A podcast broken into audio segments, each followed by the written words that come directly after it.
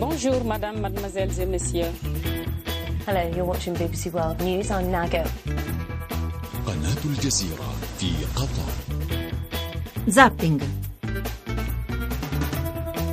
Si comincia, buonasera, buonasera a tutti da Ruggero Poci. Saranno molta scuola, pubblico impiego e occupazioni in questa puntata di Zapping che proseguirà parlando di Afghanistan, dell'entità del nostro impegno per l'anno a venire e degli altri teatri caldi. E poi l'elogio di Ravenna, prima città nella classifica annuale della vivibilità stilata dal Sole 24 ore. Quindi prenotatevi, procederemo nell'ordine che ho citato, la scaletta comunque la trovate come ogni pomeriggio sulle pagine Facebook e Twitter di Zapping e su zapping.rai.it dove inoltre c'è anche il podcast. Lì scaricate ciò che non potete seguire in diretta e ve lo ascoltate quando volete, in macchina, col Bluetooth, a casa. 335 699 2949. Messaggio o WhatsApp per indicare se volete parlare di scuola, di occupazioni, dello sciopero del pubblico impiego, di Afghanistan, della classifica delle città per il pubblico impiego. Io saluto Giovanni Faveri, Faverin che è segretario segretario generale della funzione pubblica della Cisra. Faverin, buonasera. Buonasera agli ascoltatori. Prima di entrare nel vivo e aspettando i primi degli ascoltatori, ascoltiamo insieme i titoli dei telegiornali e cominciamo come sempre dal TG3 delle 19.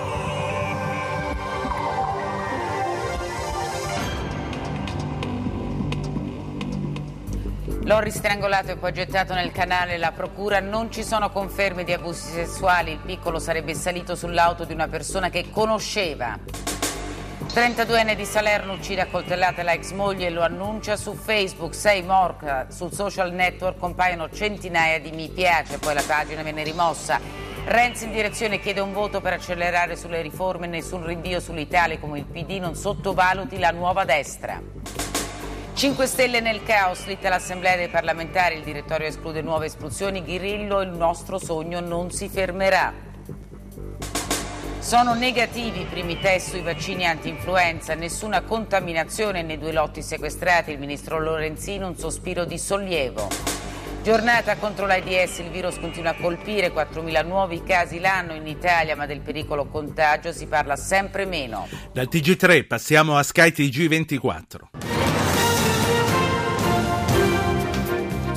È stato rapito e strangolato il bimbo morto nel Ragusano. Per la procura però non ci sono elementi per la violenza sessuale.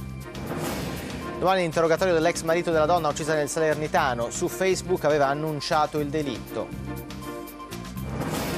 Renzi e Padoan incalzano l'Europa. Il patto di stabilità non dimentichi la crescita. Stasera segreteria e direzione del PD. Completamente negativo l'esito dei primi esami sul vaccino anti-influenzale. Il ministro Lorenzin dice possiamo tirare un sospiro di sollievo.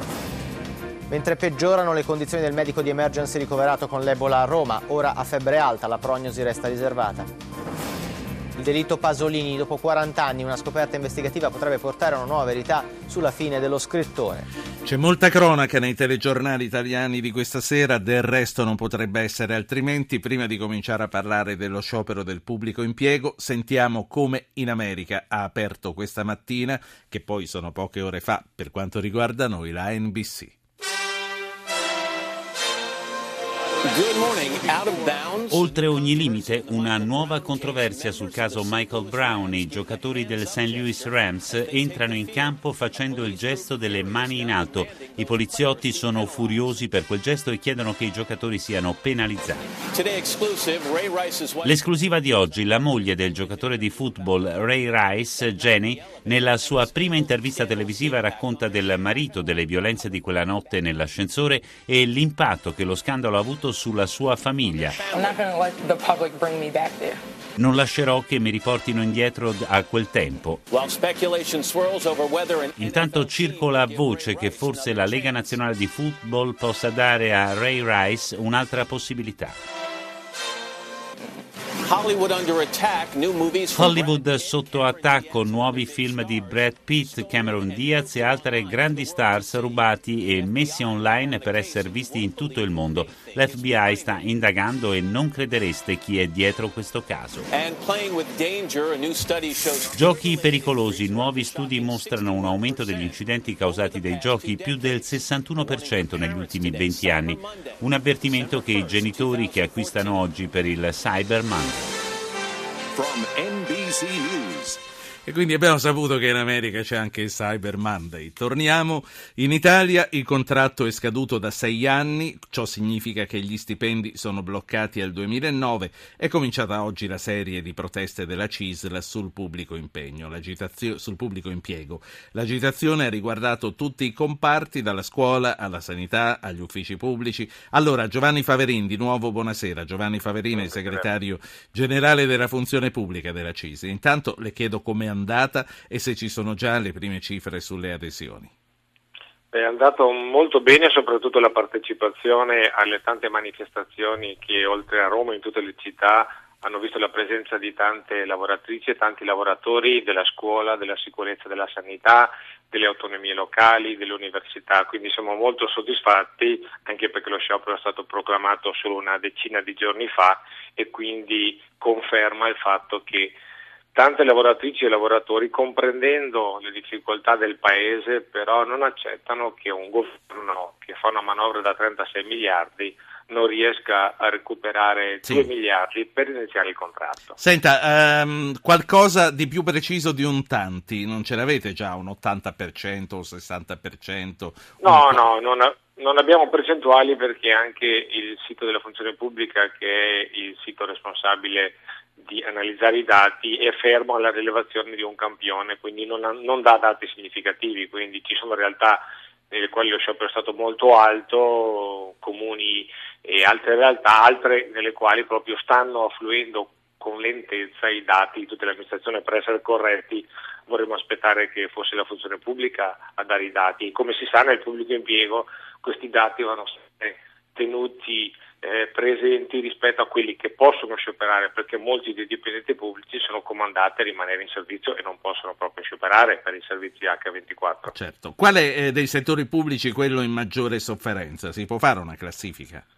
Beh, sono tutti, però devo dire la verità, in questo momento se devo citare un caso, un caso emblematico, credo che oltre alla scuola e alla sicurezza, quello delle autonomie locali, è un settore che aveva visto tra l'altro all'inizio una buona legge del governo, addirittura del ministro Del Rio con lo scorso governo, che cercava di mettere mano a un arcipelago di 10.000 amministrazioni e 7.000 partecipate, tanto che noi come CISO avevamo dato la disponibilità ad eliminare ad esempio i presidenti di provincia, però purtroppo il governo eh, in un certo caos eh, normativo sta lasciando molti di questi dipendenti, più di 50.000, in una condizione strana, dal primo gennaio eh, partono le aree metropolitane e finiscono le cosiddette vecchie province e c'è tanto, tanto, decine di migliaia di persone che non sanno dove sarà il loro posto di lavoro, quindi è come se un cantiere aperto per cambiare il paese e far meno spese, sì. purtroppo ha una regia del governo e delle regioni scadente, le regioni non si vogliono prendere questo personale,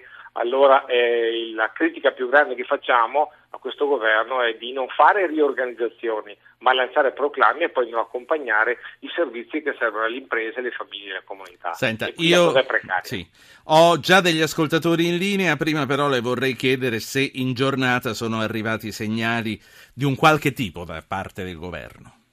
No, no, devo essere sincero, il governo non ha dato alcun segnale, devo dire che non ha dato neanche un giudizio negativo, parlo dei ministeri interessati, però oh, non è arrivato nessun segnale, eh, forse per preoccupazione perché molte delle critiche che facciamo sull'organico che manca, stiamo parlando di un settore che ha perso 400.000 dipendenti e ne perderà altri 50.000 nei prossimi quattro anni della, dello sperato governo Renzi, quindi credo che il governo non abbia una ricetta per affrontare queste, questi servizi. E, e comunque c'è anche l'obiettivo della riduzione del personale nella pubblica amministrazione, quindi forse è un po' fisiologico che il numero degli occupati del settore cali Sappiamo che noi siamo arrivati a un numero di dipendenti di moltissimo inferiore alla Francia e alla Gran Bretagna, stiamo ormai ai livelli forse un po' più bassi della Germania, quindi il problema non è per noi una critica alla diminuzione, ma è una critica alla mancata riorganizzazione. Se Certo. diminuiscono